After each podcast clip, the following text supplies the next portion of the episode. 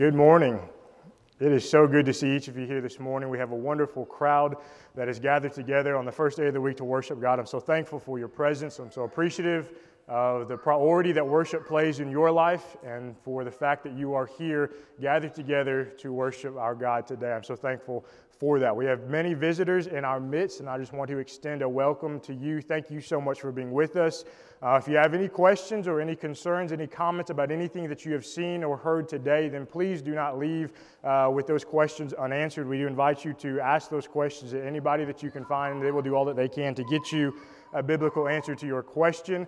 Uh, but I'm just so thankful that we have this opportunity today uh, to worship God together. Perhaps you are here for the first time. Maybe you're looking for a church home. Know that we would love to have you here at East Hill. If you have any questions about that, please ask, and we will certainly do all that we can to make you feel as, uh, as welcome uh, as you can be uh, while you're here. I do want to make one quick uh, mention of something to our East Hill members concerning um, tomorrow, or not tomorrow, next week. A week from today is our graduation potluck for all of our seniors. I believe we are recognizing seven different seniors this year. Um, so we have a lot of a lot of young people graduating. So I'm so thankful for that. Excited for this. So if you would please, uh, as members, just keep this um, this meal in your Is we're going to have just a normal potluck meal after our morning worship service, and then once we do that, we'll have a little bit of a presentation uh, for our graduates, um, and then we will let y'all go for the afternoon. So please just keep this in mind uh, concerning next week and the graduation potluck that will take place then. Again, I'm so thankful for your presence here. I'm excited this morning to dive into another parable of Jesus. We've been doing this for the past couple of months um, when we have opportunity to do so on Sunday mornings.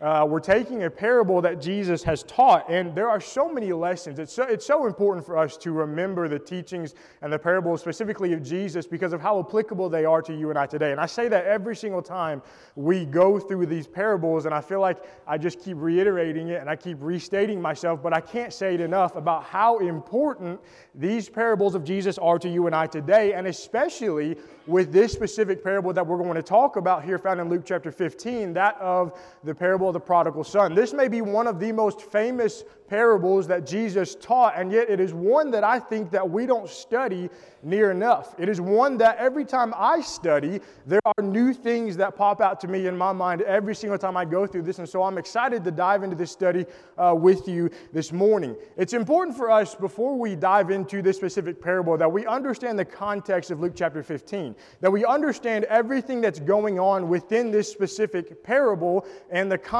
before and after in order to understand exactly what it is that's going on. You go back to the very beginning of Luke chapter 15, and what are we finding out? Well, we're finding that all of these crowds are coming to Jesus. Now, that was not, uh, that, that was not an unusual scene at that time. Jesus was growing in popularity. The crowds, the multitudes were coming. They were gathering. They wanted to, te- to hear Jesus teach, and they wanted to listen. They wanted to understand what Jesus was saying, but with the crowds also came who? The bad news bears, right? The Pharisees. That's what we call them. The Pharisees. They were coming too. And every time they came around, something bad happened. They were complaining. They were trying to trip up Jesus. They didn't like the, uh, the power that Jesus had and the popularity that Jesus had, and they wanted that for themselves. And so they rear their ugly heads here in Luke chapter 15, and they begin to complain about Jesus and some of the things that he's doing. So in order to answer them, what does Jesus do? Well, Jesus imparts on them here in Luke chapter 15 three different parables. And he begins with the parable of the, of the lost sheep.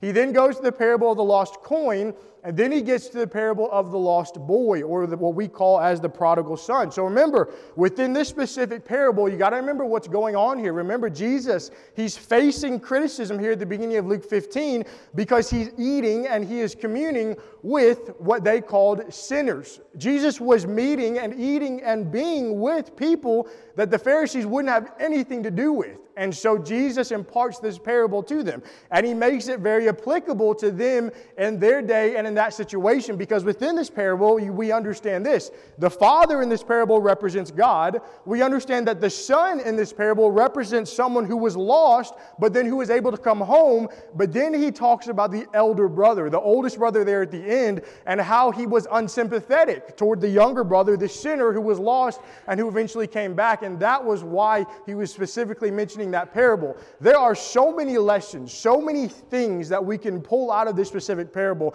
that that can, we, that can apply to you and I today. In fact, um, as of, I guess, a couple of days ago, I had 10 applications for us to look at. Now, I whittled that down to seven, so where you don't have to sit here too long. Um, but I've got seven applications, seven things that I think are so important for us to understand as we go through this parable and as we make it applicable to us today. But before we do that, I want to read this parable in its entirety. I hope your Bible's open to Luke chapter 15. And I want to read all of this passage so that we can understand everything, keep it fresh on our minds, and then we're going to make some application as we go through um, here this morning. Look with me here, Luke 15, beginning in verse 11. Notice what Jesus says. Then he said, A certain man had two sons, and the younger of them said to his father, Father, give me the portion of goods that falls to me.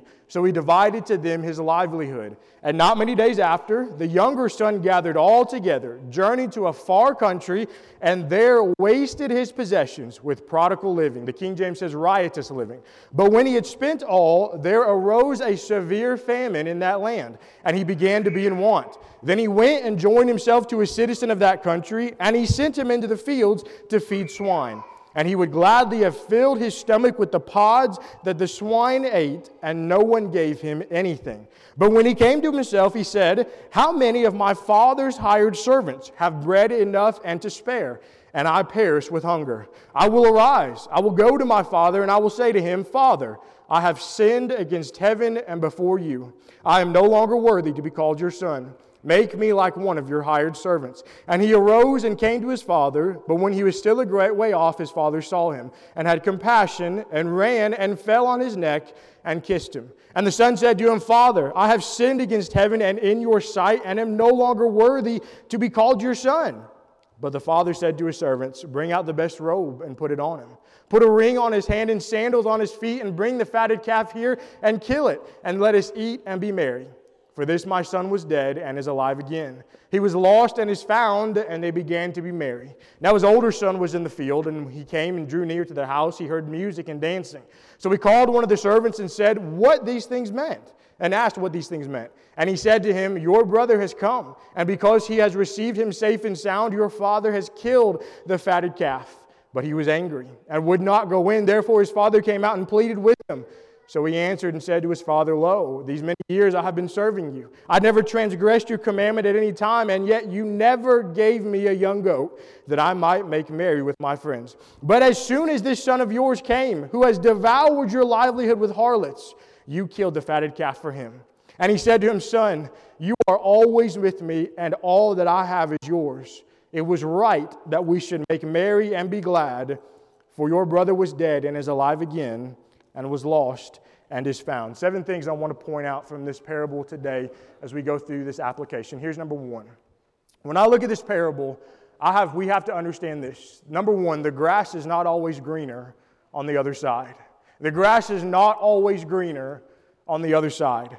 When we begin reading about the prodigal son, when we begin going through this parable, what comes to our minds? When I look at this parable, there's a specific word that I can't help get rid of when I look at this son and his attitude, and that is this word greedy. I can't help but think about this son as someone who had a greedy attitude. Someone who was never satisfied with what he had. Someone who looked around at the world, someone who looked at what was afar off, and someone who thought that what he didn't have was better than what he already had. In fact, Frank Cox said this. He said, he said talking about the son, he was growing weary of his home restraint, and he desired to depart for a place where his passions could have free reign.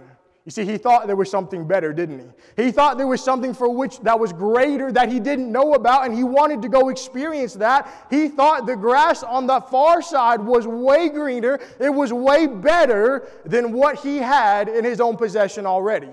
But you see, here's the biggest thing, the biggest mistake that the son makes right off the bat, and that is this he was blind to what he had. The prodigal son was blind to the blessings that he already had in his possession. You see, he didn't realize how good it was that he had already, did he? He didn't understand the greatness of the blessings that his father was already giving him. He didn't realize what was in his possession, and so he got greedy. He thought there was something better. He thought there was something greater. He was looking for something that was better, and he didn't realize that when he left his father, when he left his home, he left the greatest place that he could have ever been while he was living on this earth. He didn't appreciate what he had. He didn't appreciate the things that his father was providing with him. He didn't lack anything. He didn't need anything, and yet he wanted everything that he already didn't have.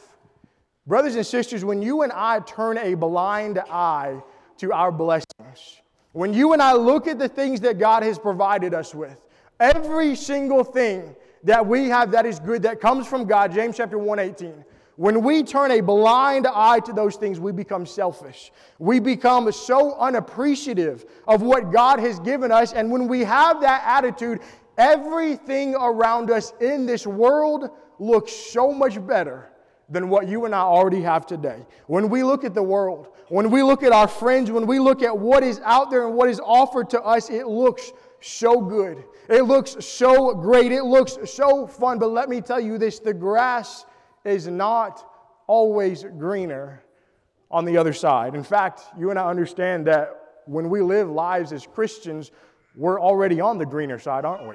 We're all living on the side that people should want to be on. I want you to name a life.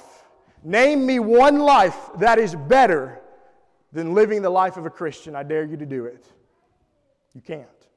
There is no life that is better than what we are able to enjoy while living as New Testament Christians. The blessings that we find within Jesus Christ, Ephesians chapter 1 and verse 3, are so insurmountable. They are so magnificent that it simply cannot be surpassed. That is how great and how wonderful the life that you and I are able to live as Christians already is. The world makes itself look good, the world makes itself look enticing, but you see, the world doesn't tell you about the strife and the heartache and the troubles that come with it. The world doesn't tell you about all those troubles that you will get yourself into if you go to that far country. It doesn't tell you about the destination of eternal pain that it's going to bring about and the death that comes with it. The grass is not always greener on the other side. Here's lesson number two. We're going to go through these fairly quickly this morning. Number two, I want you to think about this as we look at this idea of the prodigal son. I want you to understand that we have free will. You see, what did the son ask for? Notice verse 12 again. The Bible says the younger son, of, the younger of them said to his father, Father, give me the portions of goods that falls to me. What did the father do? Notice, keep reading. So he divided to them his livelihood. What did the father do? He freely, he willingly gave a third of everything that he had to his, to his son. His son asked him, and what did his father do? His father just gave him. That's huge. The father just willingly gave him, but notice this when the father gave him that portion, when the father gave him those blessings, what did the father do? The father allowed him to do whatever he wanted to do with it. The father didn't hinder the free will of his son. The father gave all of those things to his son, and he let him live and spend it and do whatever he wanted with it. He got to choose how he wanted to live. He got to choose how he wanted to spend his money. And as foolish as it was, the father didn't intervene. The father didn't step in and say, Here's what you need to do. The father didn't step in and say, Here's what you don't need to do. He simply gave him what he wanted. And he foolishly spent it all. You see, God gives us our portion, doesn't he?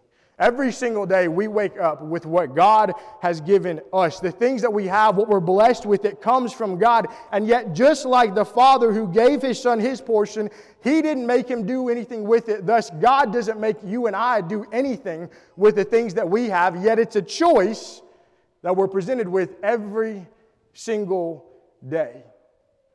What do you do with your portion? What do you do with your inheritance, the blessings, the things that God given you, the choices, the decisions that you're faced with every single day? What do you do with all of the things that God has given you? You see, God doesn't make us do anything in this life. You and I understand that we are responsible. We ourselves are responsible for our own actions, for all of the things that we do in this life. No one made the prodigal son do what he did. He took what he wanted and he lived with it as he pleased and he gave no care or reverence for the Father. Friends, when you and I wake up, we have to understand there's a choice that we have to make. There's a choice that we have to make of who we're going to live with, excuse me, who we're going to live for, and what we're going to do in this life. Here's number three the far country is always lonely. The far country is always lonely. You know, there's a lot of things that have always stood out to me when I read about this parable here in Luke chapter 15. And one of these things is this, and it has to do with the father here. We think about the son. The son comes. The son asks, he asks for his inheritance. He gets his inheritance, and then he leaves. And what does the father do? The father lets him go. The father allows him to go unattended and lonely because it was his own choice to leave. You see, every single person who goes to that far country, who goes to the world, who goes off into sin, who does whatever it is that they want to do with no regard for God, with no regard for Jesus, they end up going alone. Isaiah chapter 59 and verse 2, the Bible says, Your iniquities have separated you from who? From your God. Every single time you get into sin, you separate yourself from God. There is nothing that is lonelier than not being in a relationship with your Father. There is no relationship that you should covet or want more than that of the relationship you're able to have with your God. And yet, when you sin, when you do what you're not supposed to do, you cut off that relationship and you make yourself lonely because you're not with Almighty God to have that relationship and then to break it off by choice. You see, to go to the far country is guaranteed loneliness. You might think you have friends. You might think when you go to the world you have friends. The son did, didn't he? The son thought he had a lot of friends. The son thought he had good friends, but they left him. He left God, and his friends left him. He ended up getting lonelier and lonelier by the minute. In fact, verse 16 tells us this. He said he would have gladly filled his stomach with the pods that the swine ate. Look at this and no one gave him anything. See, mankind craves companionship, don't they? You and I, we crave that companionship, that friendship, that relationship between humans, between you and I, but also between our God. And yet, what does life of sin mean? Every single time it means you go alone. Every single time you choose to go away from God, you choose to go it alone. There is no sympathetic hand that is outstretched to him while he's in sin. This is such a contrast between a life that is lived in sin and how lonely that is compared to a life that is lived righteously and faithfully and how close of a relationship you can have with your Father. You see, the time spent in sin is time that is wasted, isn't it? That far country looked good. He thought it was good. He thought everything he ever wanted. It looked like everything he didn't have. And so he decided that he had to go and check it out and see what it is. But here's the thing about that far country the far country doesn't last either, does it? The far country doesn't last. In the end, it always brings you trouble, it always brings you sorrow. It always brings you strife. We understand that everything here in this far country in which we live is temporary. Hebrews chapter 11 and verse 25, the Bible says, choosing rather to suffer affliction with the people of God than to enjoy what? The passing pleasures of sin. It's not going to last. Jeremiah 8 and verse 20, the whole past. The summer is ended and we are not saved. Their season of pleasure didn't last. Romans 6 and verse 21, what fruit did you have then in the things of which you are now ashamed? For the end of those things is death. You see, brothers and sisters, when we leave the Father, when we leave our home, we abandon any kind of peace and security that you and I are able to enjoy as Christians. Any kind of joy, peace, or comfort, that's gone. When you and I decide to abandon the Father and go to that far country.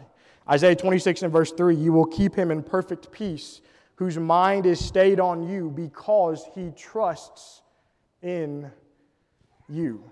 You see, when it comes to the Father, we understand that when we leave his presence, we abandon any kind of hope that we might be able to have in this life.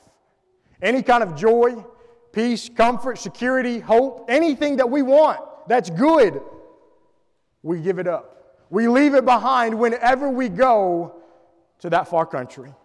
Because when we leave the Father, we leave the source of hope. And that certainly is the most lonely life. Here's number four. When we look at the prodigal son, we understand that the far country is also full of false advertising.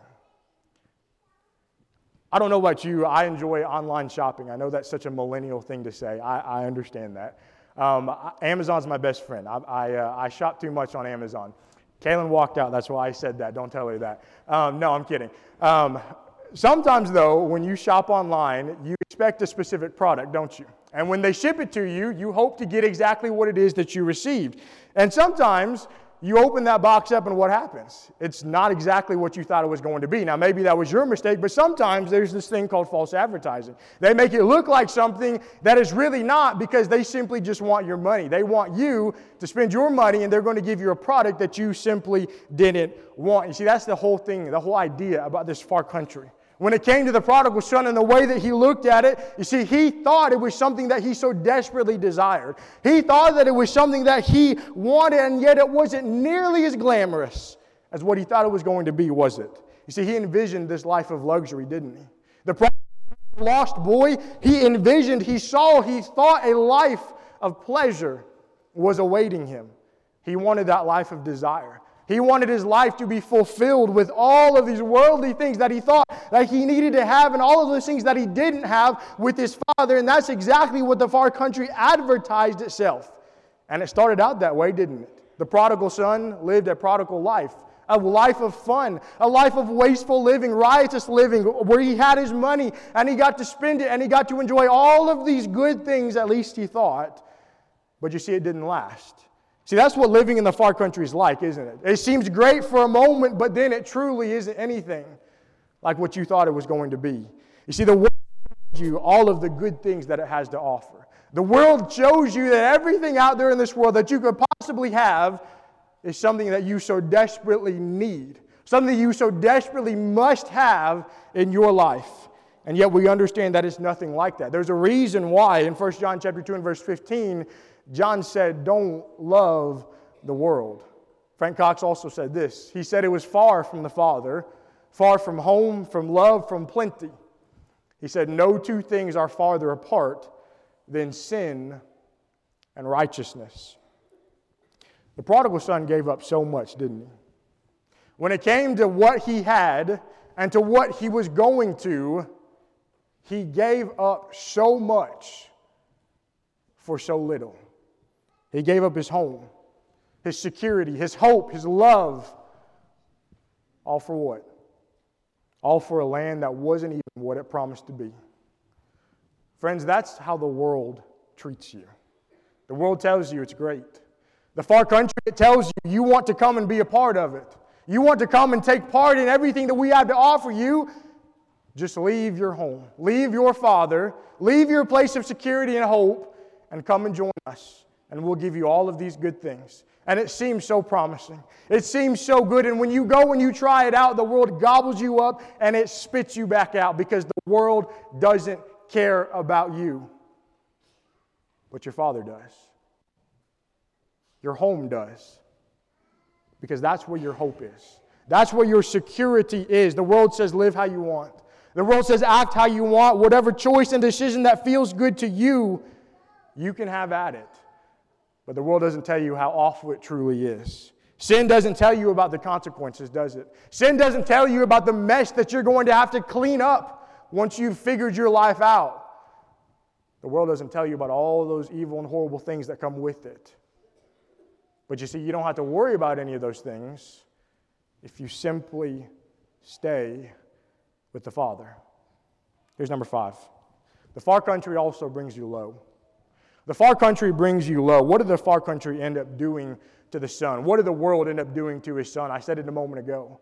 The world gobbled up the prodigal son and it spat him back out. It advertised itself as something that it truly wasn't. He believed the lie, and so it spat him to the lowest of lows. He was brought so low he couldn't go any lower. See, he left his home, didn't he? He was searching for something that he thought was so good, and now he finds himself in want. And in fact, it brought him so low that he was in need of the most basic things in life. You see, he thought that he was in shackles when he was with his father. He thought that he was in a terrible place with his father because he didn't have what he wanted. And so he goes out to the far country, he goes out to the world, and now he finds himself in the bonds of poverty. He finds himself in a place that he never wanted to be in he finds himself in a place that he wouldn't have even wished upon anybody else.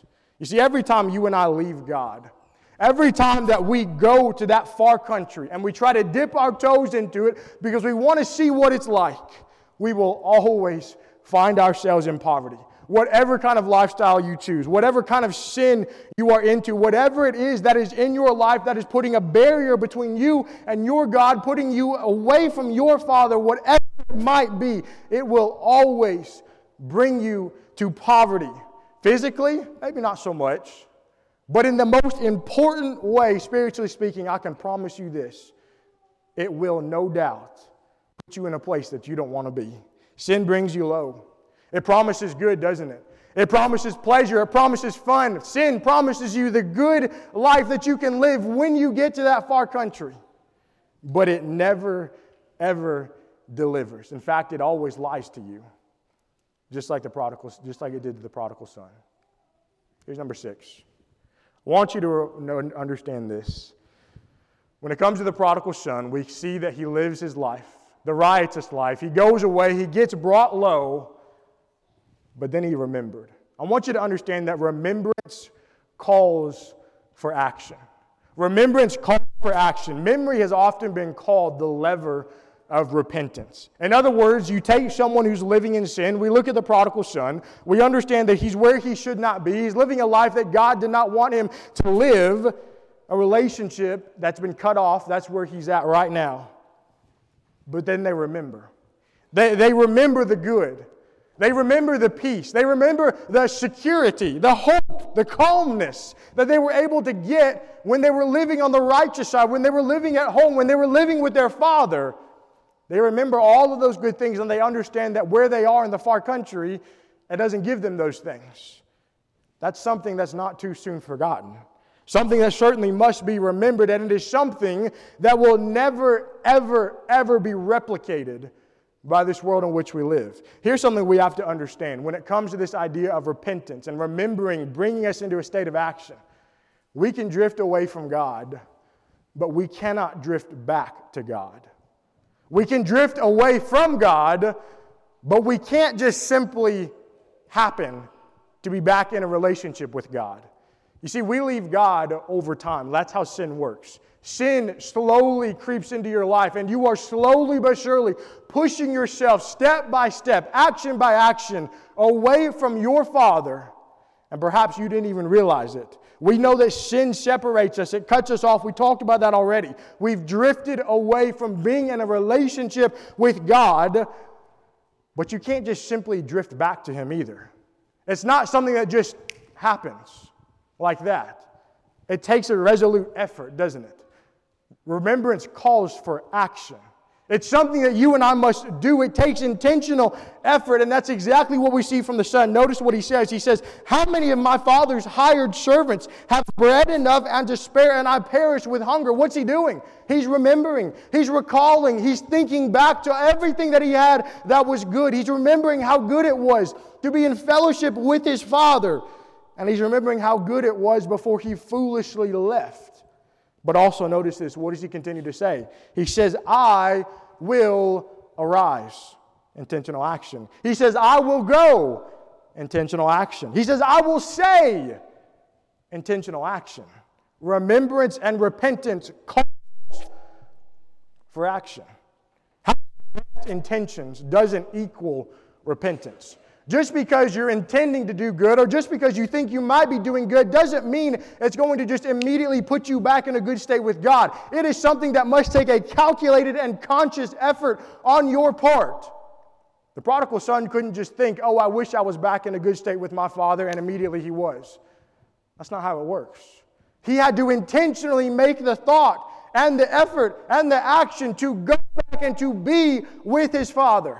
That's the only way he was going to be received back. He realized his mistake, he remembered his master, and then he decided to return home. Here's number seven. This is the last one I want to talk about this morning. Forgiveness requires action from you. Forgiveness requires action from you. And I want to take this in a little bit of a different way. This may be one of the most important things that you and I can learn from this entire parable. There's a lot of people in our world, there's a lot of people in our in, in the Christian faith, members who are people who are members of the Church of Christ who believe this. They'll say, Well, I can't forgive somebody until they come to me and ask for forgiveness. In other words, you just simply can't forgive of some, someone of something that they haven't asked forgiveness for. And they reference passages like Matthew chapter 18, Titus chapter 3, and so on and so forth. And they'll say, well, look, if he or she doesn't ask for forgiveness, then I don't have to forgive them. So I'm not going to. But you see, I find that concept a little bit difficult to believe. And I don't think that that's a biblical concept. And I say that because of what we see here in Luke chapter 15.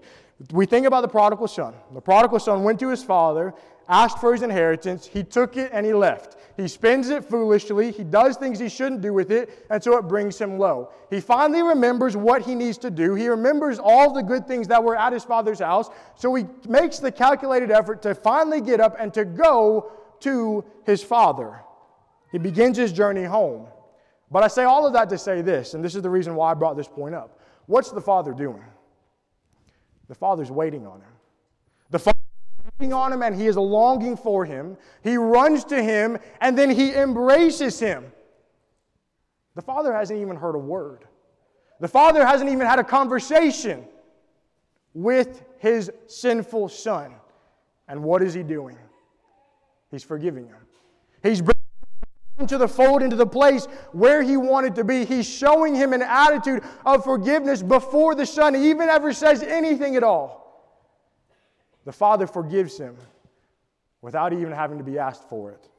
When I say that forgiveness requires you, I mean that you are the one that it requires forgiveness from.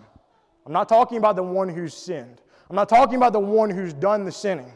When someone has faulted you, Perhaps in your eyes, what do you do? When someone has done something wrong against you, what do you do? Do you hold a grudge? Are you standoffish? Do you not want to be with them? You don't want to be near them? You don't want to talk to them? You treat them differently? Do you talk badly about them?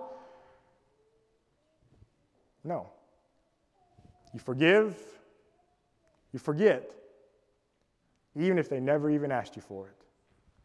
We've talked about building up this entire year. We've talked about strengthening. We've talked about growing as Christians, as a congregation.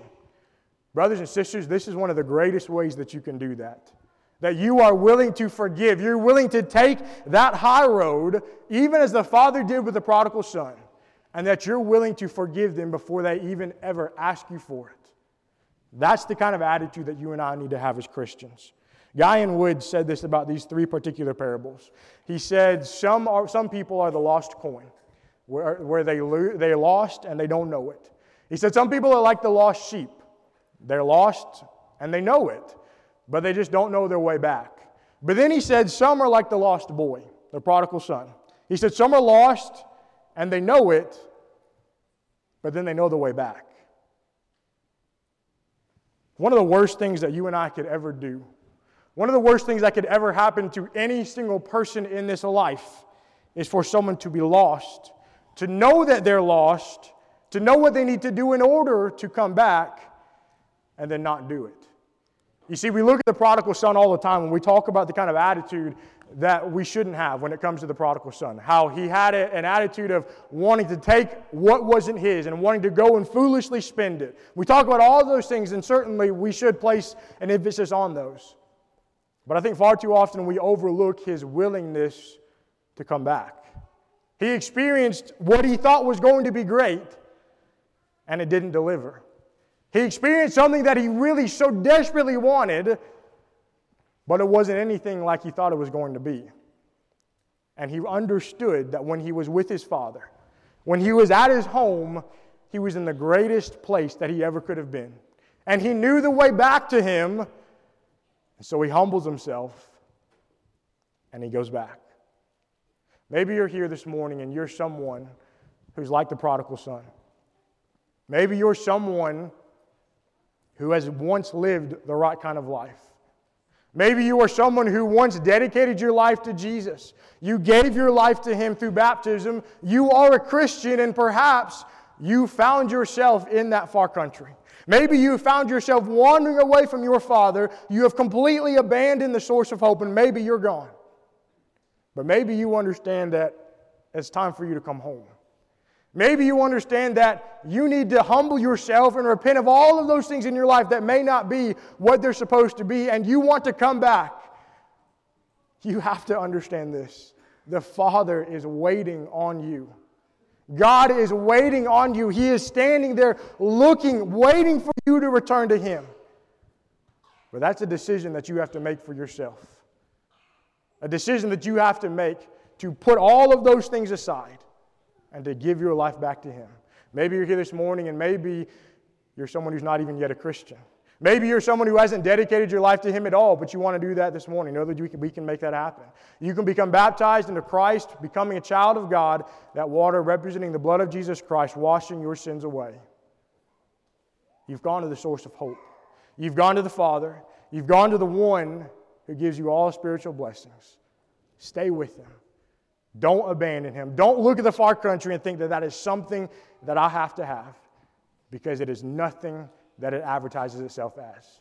Know that the Father is the greatest thing that you could ever have in this life. If you have a need, won't you come? Together we stand and as we sing.